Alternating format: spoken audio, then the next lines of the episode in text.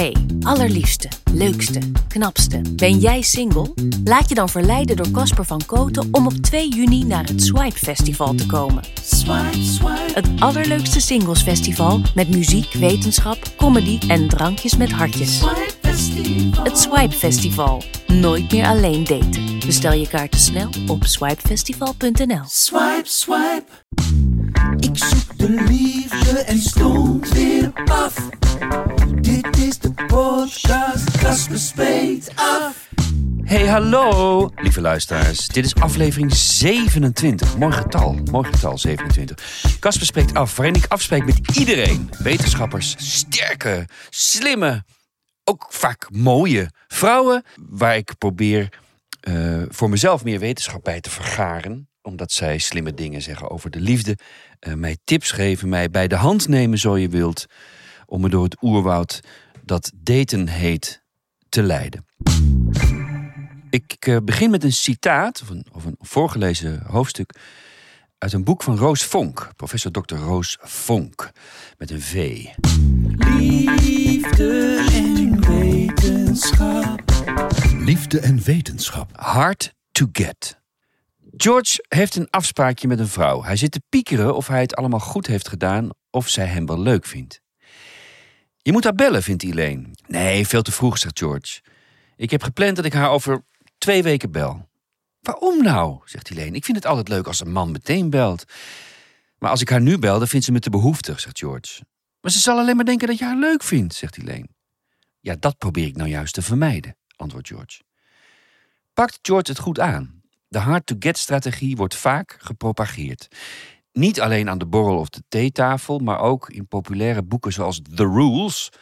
Ik ken het niet, dames, waar vrouwen kunnen lezen hoe ze een man aan de haak slaan die met hen trouwt. Maar niet alleen dat, hoe ze ervoor kunnen zorgen dat hun man altijd aan hun voeten blijft liggen en met plezier meegaat naar de shoppingmall om een nieuwe dekbedovertrek te kopen. Ik vind dit wel wat ouderwetse, seksgericht eh voorbeeld, maar we begrijpen het allemaal. Om dit paradijs op aarde te bereiken, moeten vrouwen zich met harde hand houden aan regels als hem nooit bellen na een afspraakje, een telefoongesprek altijd als eerste afronden en altijd doen alsof ze het druk hebben als hij wil afspreken. Toch is niet alles aantrekkelijk wat moeilijk te krijgen is. Een schorpioen als huisdier is in ons land moeilijk te krijgen, maar niet aantrekkelijk. Voor vrouwen is een relatie met Gordon moeilijk te krijgen. Je hoort hem lachen. Maar wordt het er aantrekkelijk van? Een relatie met Gordon? Kijk, waar het om gaat, is dat dingen of personen die je toch al aantrekkelijk vond, extra aantrekkelijk worden als ze moeilijk te krijgen zijn. Als je van drop houdt en je komt in een land waar dat niet wordt verkocht, dan wordt drop extra begeerlijk. Ik, zegt Casper eventjes tussendoor, heb- een eh, Italiaanse neef en nicht. En in Italië was in onze jeugd, of in hun jeugd, was geen drop. Dus die werden altijd helemaal gek als oma drop meebracht naar Italië. Dit gezegd hebbende, als je iemand aantrekkelijk vindt en je bent onzeker of die jou wel leuk vindt, dan kan hij nog aantrekkelijker worden. Onzekerheid creëren kan dus wel slim zijn als er al een bepaalde mate van attractie is. Maar wat je zeker niet moet doen, is spelen dat je de ander niet erg leuk vindt of dat je nog twijfelt omdat er een andere kandidaat is. In het algemeen is de wederkerigheid van groot belang bij aantrekkingskracht. Iemand die met iedereen wil is niet aantrekkelijk, die is wanhopig.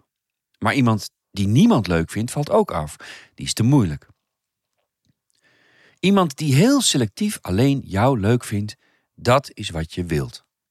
Maar mensen met een hoge en een lage zelfwaardering verschillen van elkaar. Mensen met weinig zelfvertrouwen gaan risico's uit de weg en vermijden contact met iemand die hen maar zo-zo vindt. Mensen met veel zelfvertrouwen houden van een uitdaging en zoeken dat contact juist op. Ze rekenen erop dat ze de afwijzer wel tot andere gedachten brengen. Dat kan natuurlijk mislukken. Dan leren ze een lesje in nederigheid. Maar als het werkt, heeft het andere voordelen. Het idee is dat een afwijzende kritische ander een hogere marktwaarde heeft. Wanneer iemand als een rijpe appel in je schoot valt, speel je onder je eigen klassement. In de woorden van Groucho Marx, een bekend eh, Amerikaans eh, komiek, acteur eigenlijk, schrijver, die zei: I don't want to belong to any club that would have me for a member. Dus ik wil bij geen enkel clubje horen dat mij uitnodigt om lid te worden. Iemand die kieskeurig is, hoeft blijkbaar niet zo nodig. En dat geeft een hogere status op de relatiemarkt. Weet je die persoon te veroveren, dan vergroot je je opwaartse mobiliteit.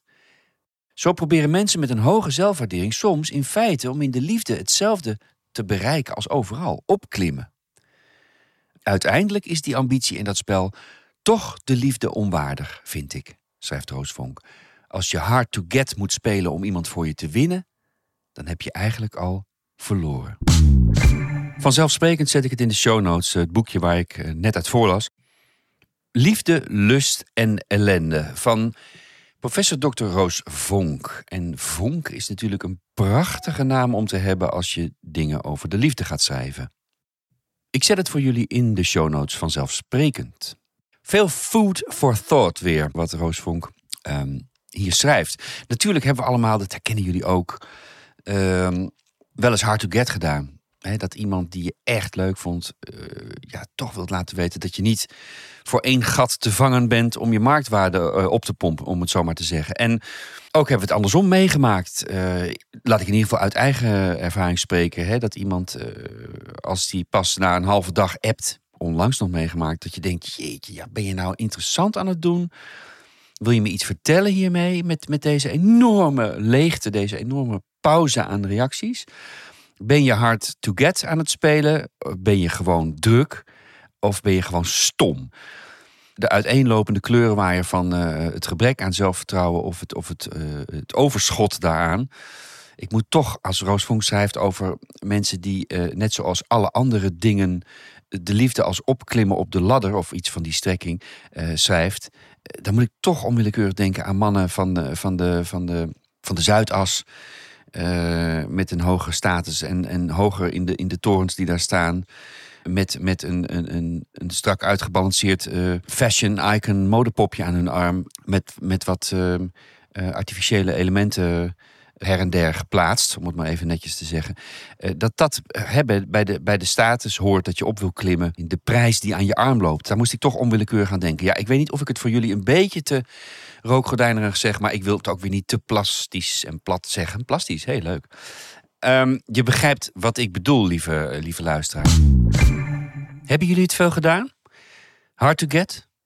Dames en heren die luisteren, komt het je goed uit om, om je eigen waarde en je marktwaarde eh, op te vijzelen? Om af en toe te doen alsof je neus bloedt terwijl je brandt van verlangen eh, naar die ene ander. Eh, Maar om af en toe die ene ander even in de wacht te zetten. Doen jullie dat? Vraag ik jullie vanuit mijn eigen podcastplatform. Schrijf het naar postapenstaartje kasperspreektaf.nl. Ik ben ontzettend benieuwd. Ik kan mezelf er niet echt op betrappen dat ik dat heel erg doe. Ik ben meestal de bovenop, eh, ongeduldig. Ehm de bovenop in de, in de figuurlijke zin in eerste instantie natuurlijk. En, en dan eh, ja, so- soms eh, gewoon onverhoopt, ook letterlijk. Ehm, ehm, maar dat moment duurt meestal wel even hoor. Enfin, voordat het een hele platte show gaat worden. Hard to get hebben we het over. Hoe hard to get ben jij? En hoe komt het jou uit op de datingmarkt, in het liefdesspel? En trouwens ook voor alle luisteraars, want daar krijg ik toch ook heel veel mails van, eh, blijf ik zeggen, die zeggen: Ik zit godzijdank alweer vijf, acht, tien jaar in een hele fijne relatie. Maar ik luister heel graag, want ik herken alles zo van het moment dat ik geen eh, relatie had. Dus ook binnen je bestaande relatie ben ik ook benieuwd naar. Want dat is toch ook wat een relatie fris houdt. Lees ik en hoor ik altijd. Dat je toch ook een beetje hard to get binnen je bestaande relatie blijft spelen. Op de gepaste, goede, uitgekiende momenten. Mail me. Laat het weten. Leuke chats en apps. Gekke chats en apps. Leuke chats en apps. Hij opent met: Hoi, vind je het ook nog steeds gek? Zo zoeken naar iemand? Zij antwoordt met: hey, nee, eigenlijk helemaal niet gek. Meer gewoon heel leuk. Als een grote, leuke winkel met allemaal gebruikte spullen. Sommige wat meer gedeukt en gebruikt dan andere, maar soms staat daar onverwacht toch een leuk item op de plank. Hij: Haha, dat klinkt vol optimisme, maar toch ook een beetje van: Kan ik u helpen? Nee, dank. Ik kijk gewoon nog even wat rond. Zij: Nee joh, soms wil je toch echt iets hebben. Dan kijk je rond en dan ga je weg, Maar dan blijft het item in je hoofd zitten. En dan ga je de volgende dag meteen terug. En dan is het de beste aankoop sinds tijden. Hij. En bewaar je veel bonnetjes? Zij. Nee, van ruilen komt huilen. Hij. Maar als de kwaliteit zwaar te wensen overlaat? Zij. Ai, ja, dat is matig. Dan gewoon een klacht indienen en een slechte review schrijven. Hij. Dat kan alleen online. Kijk, daar ga je consument technisch al door de koopmand. Je wilt de kauwgom kauwende bediende toch recht in de ogen gekeken hebben tijdens je aankoop? Zij. Ja, goed punt. Live contact is zeker essentieel. Hij. Dit hele gesprek is opgenomen trouwens voor kwaliteitsdoeleinden. Zij. Komt hij nu mee? En na deze bijzonder geestige online communicatie volgde er een enorme hard-to-get stilte. Van twee kanten. Reacties en vragen. Reacties en vragen. Hey Casper, als trouw Saar-podcastluisteraar hoorde ik je bij Barbara en Femke. Ik ben dan eigenlijk nog geen Saar, maar wat een heerlijke podcast is dat zeg. Ja, dat eh, ben ik helemaal met je eens. Oké, genoeg veren aan die kant. Mijn nieuwsgierigheid werd gewekt, want ik als alleenstaand moeder van een piemeltrio, leuk woord sowieso, had me al meerdere keren begeven op het gladde bumbeleijs. Ik vond het maar lastig, jonge jongens zonder kinderen die niet bepaald serieus waren in hun zoektocht, of net wat oudere mannen die keihard wil ik niet hadden ingevuld bij het kopje kinderen. Overigens begrijp ik die nooit. Hebben ze geen kinderen en willen ze die absoluut niet? Hebben ze wel volwassen kinderen en zitten ze niet te wachten op een 43-jarige met drie kinderen in nogal verschillende leeftijden? Hoe dan ook, ze kregen een flinke veeg uit de linkse pan. Ik begrijp niet helemaal of ze bedoelt dat ze links is of, of naar links swiped. Dat denk ik eigenlijk, dat laatste. Ik heb zo'n paar jaar aangemodderd, schrijft ze verder, na mijn scheiding zes jaar geleden en was er dan ook helemaal klaar mee. Tot nu, door jouw gesprekken en alle herkenning. Ik heb eerst je aflevering met Tatum geluisterd, leuk, maar ik vind haar nog al een leuk menswezen. En daarna de overige 25 gebinged. Raar woord. Inmiddels heb ik mijn kunstschaatsen weer aan en Bumble heropend. Wish me luck. En ik wens jou ook alle geluk en succes. Ik volg ook Liefde van Toen op Insta. Wat is dat heerlijk zeg. Een warme Zeeuwse groet, Nathalie. Hi, ik ben je podcast aan het bintje en loop wat achter. Met verbazing geluisterd naar de verbazing van Casper over hoeveel mensen er op het werk een relatie krijgen. Man, al, uitroepteken, mijn relaties heb ik opgeduikeld op het werk. Ik zou bijna zeggen, waar anders? Vraagteken, vraagteken. Hoewel ik nu in een branche werk waar ik niet verwacht mijn type tegen te komen. Maar ja, hou toch mijn ogen open. En nu hoor ik je zeggen, wat is dan die branche? De jeugdzorg. Enfin, dan weet je genoeg. Grapje. Superleuke podcast. Ga zo door. Oh, en ook net nieuw op de dating-apps. Verschrikkelijk. Maar ik neem je tips ter harte. Groetjes, Larissa. En een mail van Lieve uit België, die eh, mij aan het denken zette over een thema wat we in een van de volgende afleveringen eens kunnen gaan aanpakken. Dag Casper. Even uit België. Zalige podcast. Al vraag ik me af of die niet leuker zou zijn als je voor elke aflevering toch nog een column zou schrijven. Fuck de Volkskrant, doe het voor jezelf. Ehm, daar komt binnenkort zeker nieuws over, eh, lieve, alsof je het wist.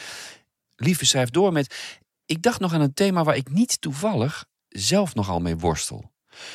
Als je via een app iemand ontmoet en er een relatie of situatie mee krijgt, leuk woord, zit je zowat in het luchtledige niemandsland, toch? Geen gemeenschappelijke vrienden, geen gemeenschappelijke collega's, geen dorpsgenoten, geen co-caféhangers, waardoor je die nieuwe wederhelft overal moet zien in te passen. Dit is interessant. En bovendien, je ergens toch ook het gevoel of de angst hebt dat er een duistere kant aan je partner kan zitten die je voorlopig niet kent. Zelf heb ik tweemaal iets gehad met iemand die ik online had leren kennen. En tweemaal bleek dat er daadwerkelijk een donker, iets wat bizar kantje aan de andere kant zat. Dat kan natuurlijk ook wanneer je iemand op café ontmoet, maar toch, daar zal je meestal wel iemand hebben met wie je kan aftoetsen wat voor, excusez le vlees je in de kuip hebt.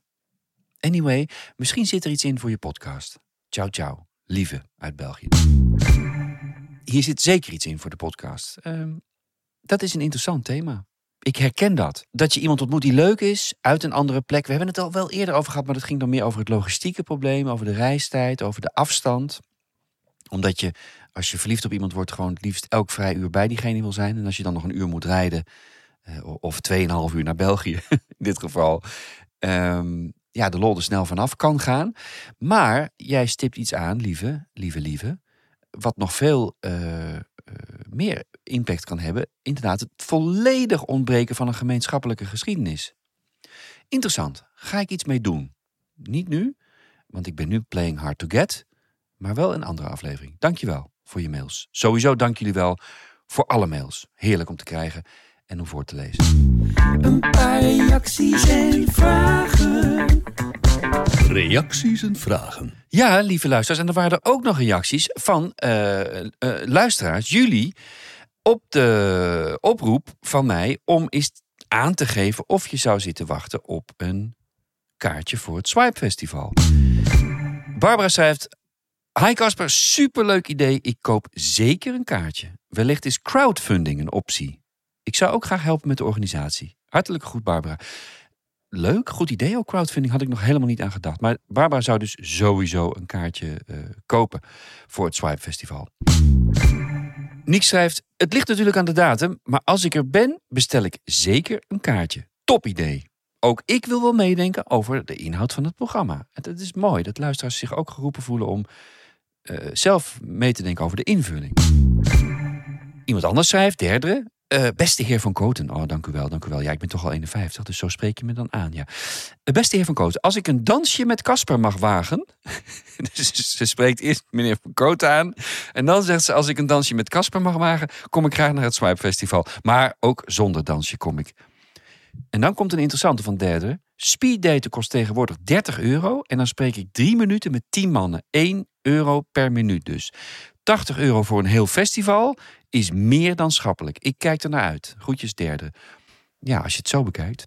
Dank jullie wel voor de reacties. Het sterkt mij in het blijven denken over de organisatie van een misschien eerste bescheiden, kleine, leuke editie van het Swipe Festival. Liefde van toen, liefde van toen. De liefde van toen. De vrouw die 2 september is vertrokken van haar gezin, wordt verzocht terug te keren. L. Zo ontzettend zielig deze, hartverscheurend. Maar, denk ik nu, thematisch, misschien wilde die vrouw wel even hard to get zijn. Uit 1939 in elk geval. Liefde van toen. Nog één. Oproeping. De persoon die 10 dezer op Sint-Jobsdag tussen 7 en 7 uur 30 in het café bij Luiben-Bossenweg te kennen gaf nog te willen huwen, gelieve brieven te schrijven onder nummer dezer. Dus die was ook hard to get aan het spelen geweest, maar eh, wilde alsnog huwen. Ja, dan moet op een bepaald moment moet er natuurlijk tot actie overgegaan worden. Uit 1934. Liefde van toen. Nog één. Harry, kom terug je kleren halen. Ik verhuis. Maria. Heerlijk. Uit 1940. Dus Maria was helemaal klaar met het vervelende hard to get gespeel van eh, Harry. En eh, had nog wel eh, de beleefdheid om Harry te waarschuwen dat hij zijn kleren moest ophalen. Omdat ze ging verhuizen en dat ze anders gewoon weg waren. Mooi hè? Modern daten. In de oude tijd. Dit is Casper's nieuwe column. Ik bel mijn goede vriend R op, mede vrijgezel. Of die zin heeft om een rondje te gaan fietsen. En dat heeft hij. Hij was gisteren wezen wandelen met een nieuwe date en hij wil graag vertellen. R is niet zo'n fan van wandelen als ik. Hij vindt het tijdrovend gedoe. Hij wil sneller naar de kern. Liefst in een concertzaal of tijdens een schaars verlicht etentje. Maar bij deze dacht ik, laat ik toch eens gaan wandelen, zegt hij aan de telefoon. Als we de hei opdraaien met onze fietsjes, vertelt hij over een dame uit Den Bosch en dat hij precies in het midden een mapspeld gegooid had op de Everdinger Waard. De wat? Hijg ik. Ja, waanzinnige soort polder, zegt hij. Of een landtong liever. Mega veel broedvogels en runderen. Echt prachtig. Hij lijkt dol enthousiast over de plek en ik roep dat hij de ANWB moet bellen voor een speciale gesponsorde wandelroute voor first dates. Ja, goudmijn, kraait hij van plezier, met zijn herkenbare hoge schaterlach. Terwijl we het tempo gestaag opvoeren, praat hij verder. Ik had een plastic kleedje meegenomen, want die grond daar was zeiknat natuurlijk. Ze wilde nog doorwandelen, wat echt wel te gek was, maar ik had inmiddels zin gekregen om even bij de waterkant tegen haar aan te liggen. Beetje kijken naar de bootjes, beetje horen hoe ze in het leven staat, of haar rugzakje niet te zwaar is. Ik bewonder er om zijn oprechte interesse in mensen. Hij is een goede luisteraar en vragensteller, to the point en goud eerlijk. En ik zit er natuurlijk nooit bij, maar ik weet zeker dat hij een vreemde vrouw zulke specifieke vragen stelt dat hij binnen een mum van tijd meer van haar weet dan haar ex. Hij is ook de enige die de term rugzakje gebruiken mag voor mij. Er en ik waren buren toen we niet lang na elkaar allebei gingen scheiden en verhuizen. Voor die tijd fietsten we al en de band die we hadden, en waarvan ik niet dacht dat je hem na je veertigste nog zo kon ontwikkelen met een vriend, is alleen maar sterker geworden door het feit dat we volledig gelijk opgaan in hetzelfde soort co-ouderschap, de hortende zoektocht naar een nieuwe liefde, onze liefde voor fietsen en niet in de laatste plaats het feit dat we allebei alleen dochters hebben en we vrouwen dus wel beter moeten gaan begrijpen. Stel je onze gesprekken absoluut niet voor als twee midlife kerels die pochen met sterke verhalen over gewillige studentes, maar eerder als twee gelijkgestemde vrienden die hun nieuwe vrijheid koesteren en wars zijn van alle rookgordijnen die in relaties opgetrokken worden. Hij vertelt dat hij twee flesjes champagne meegenomen had en dat de dame in kwestie meteen verliefd keek toen hij ze uit zijn tas toverde. Ik glunder bij zijn verhalen om hoe enorm voortvarend, maar tegelijk kwetsbaar hij in zijn afspraakjes kan zijn. Maar hoe was het nou? vraag ik hem nieuwsgierig, fietsend door de bossen bij Lage Vuurse. Ja, maat, zegt hij, ik heb met permissie een zin van je gebruikt. Het was top. Veel lachen, goed lullen, lichte zachte G, dat wel, maar niet al te storend. En ze zijn niet zo van carnaval te houden, dus positief. Na haar tweede slokje champagne vraagt ze me waarom wilde je eigenlijk wandelen? Het is hier prachtig hoor, daar niet van, maar waarom wandelen? En toen dacht ik, zegt hij, yep, ik gooi hem erin. Dan weet ik meteen waar ik aan toe ben. Dus ik zeg, een beetje romantisch voor me uitstarend over die lek, plastic glaasje prik in de hand. Weet je waarom wandelen, Annemiek? Wandelen is toch een beetje het nieuwe neuken, als je de 50 voorbij bent. Ik rijd bijna tegen een boom van het lachen. Vooral om zijn timing en mijn voorstelling van hem uitkijkend over die rivier op een nat kleedje tegen een wild vreemde aan. Hoe reageerde ze? Hijg ik als ik bijgekomen ben. Ja, die champagne kwam door de neus naar buiten, roept hij terwijl hij voor me een heuveltje opsprint. Ik klamp weer aan en ik vraag: Ja, kon ze hem waarderen? Totaal, roept hij. En weet je wat ze antwoordde? Nee, vraag ik nieuw, nog nieuwsgieriger. Ze zegt: in dat geval heb je zin om vanavond door te wandelen. En ik dacht, zal ik nog even hard to get spelen? Maar dat heb ik maar niet gedaan. I love this guy. Fietsen is het nieuwe bier drinken. Dat was een uh, column van mezelf voor het eerst sinds tijden weer is. Uh, omdat ik daar behoefte aan had. En net al even eerder in de uitzending uh, de dame uit België antwoordde dat ik ja, binnenkort wel leuk nieuws heb te melden. Dus wat mij ook weer de, de zin geeft en de aanzet om, om, om zelf mijn ervaringen ook weer in columnvorm te gaan delen met jullie hier. Maar ook ruimte wil geven in mijn podcast voor een prachtig verhaal dat ingezonden is. Zoals ik bijvoorbeeld een week of twee geleden deed met Niek en Sander, de vader en zoon. En hier heb ik een heel mooi verhaal over een date van Rachel, dat mij uh, toegestuurd is door Rachel zelf. Easy Out heet het verhaal. Zijn gezicht leek heel erg op dat van mijn beste vriend. Voor ik het wist, had ik hem naar rechts geswiped. Grappig hoe ons brein werkt. Op zijn profiel schreef hij dat hij het afgelopen jaar 50 kilo was afgevallen, een kaakoperatie had gehad om zijn hazenlip te corrigeren en voor zijn gevoel nu pas echt aan zijn leven was begonnen. Daar had ik respect voor. Het was goed gelukt aan zijn foto's te zien. Hij was iets jonger dan ik. Kniezoor die daarop let. Ik heb leeftijd altijd iets raars gevonden. Van binnen voel ik me totaal tijdloos en van buiten ben ik ook nog niet al te erg door de zwaartekracht naar beneden getrokken. En waar dat wel zo is, heb ik daar steeds minder boodschap aan. Misschien is dat dan het voordeel van leeftijd. Ik genoot van zijn droge humor in de chat en hij leek oprecht geïnteresseerd. Drankje doen? vroeg ik. Ja, heel graag, schreef hij. Maar ik moet je wel van tevoren waarschuwen. Ik heb nog nooit een lange relatie gehad. Ik weet totaal niet hoe ik met vrouwen moet praten. En bij echte fysieke intimiteit wil ik zo enorm graag dat mijn lichaam spontaan afhaakt. Hij eindigde met: Dus bij deze, ik bied je alvast een easy out. Op slag veranderde mijn houding. Ik wist dat hij niet de persoon voor mij was. Dat zou simpelweg niet passen. Ik was op zoek naar een levenspartner en ik wist wat ik wel en niet wilde in de liefde. Alleen die easy out zat me niet lekker. Er sprak zoveel angst voor afwijzing uit, zelfbescherming, dat ik spontaan zin kreeg om dit mens te verrassen. Gewoon recht vanuit mijn hart. Ik antwoordde met: Volgens mij bied je hiermee vooral jezelf een easy out. Dus als je klaar bent met die onzin, biertje om vijf uur? Zoiets had ik nog nooit gedaan. En ik was ook niet van plan om er een gewoonte van te maken. Het was niet voor mezelf, maar voor hem. Nou ja, ook een beetje voor mezelf. Het was woensdag, ik had vrij, zin om op een terras te zitten. En als ik daarmee nog iets goeds deed, waarom dan niet? Eenmaal op het terras aangekomen was er niets te merken van zijn levensgrote zenuwen, die zo duidelijk uit zijn bericht hadden gebleken. Zijn hand met het biertje trilde lichtjes, maar hij was heel geanimeerd, grappig en beheerste het werkwoord dialogen. Naar mijn mening de meest onderschatte datingvaardigheid: het voeren van een daadwerkelijk tweezijdig gesprek. Ik voelde me nog steeds niet aangetrokken tot hem. Dat was al klaar geweest voordat ik erheen ging. Maar het was heel gezellig en er werd flink gelachen. Ook datingvaardigheid nummer twee, oogcontact maken en tegelijkertijd een stilte durven laten vallen, ging hem verrassend goed af. Ik moet erbij zeggen dat nummer twee meestal mijn specialisme is.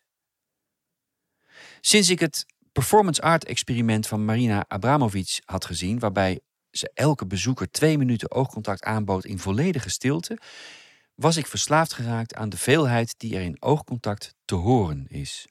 De helderheid waarmee je een ander kunt voelen zonder te praten. Ik deed dit vaak onbewust, niet opzichtig of te lang of ongemakkelijk of zo, maar gewoon als het moment daar was. Maakt niet uit wie ik voor me had. Of het nou de buurvrouw was, of de tandarts, of een date, korter of langer, naar gelang het moment. Het gesprek zonder woorden was altijd mooi. En ik houd stiekem ontzettend van stilte. Mijn date kwam naar buiten lopen vanaf de bar en schoof weer aan met een vers tweede biertje. Hij proostte met me en keek me aan. Ik keek terug. Ik opende mezelf in mijn ogen voor de ander zoals ik gewend was, bij de buurvrouw of de tandarts of maakt niet uit wie. En ik genoot van de stilte die viel. Iets te lang. Voor ik het wist, begon hij voorover te buigen.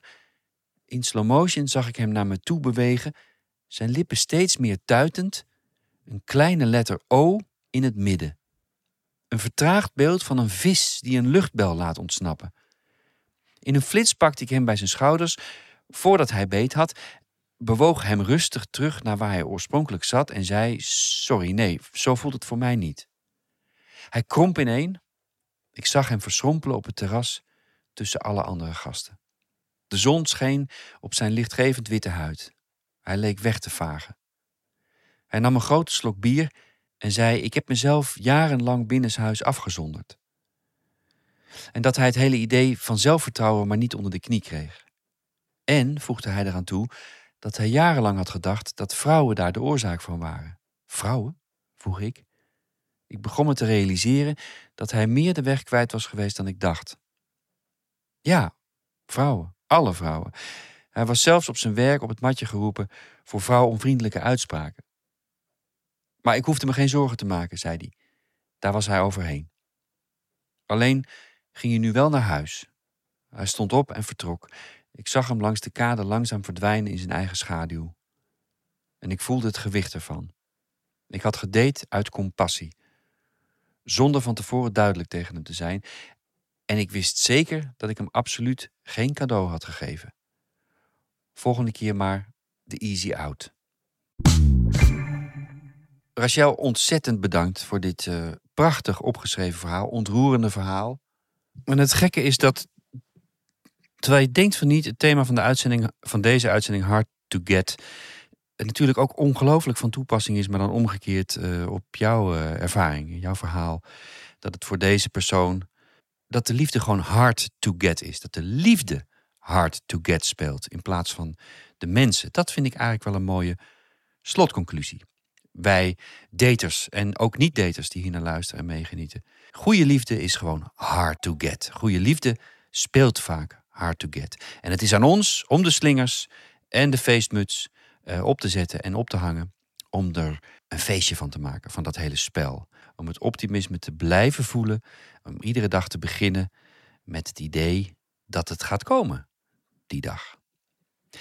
Lieve luisteraars, blijf je verhalen insturen, je ervaringen, je vragen stellen.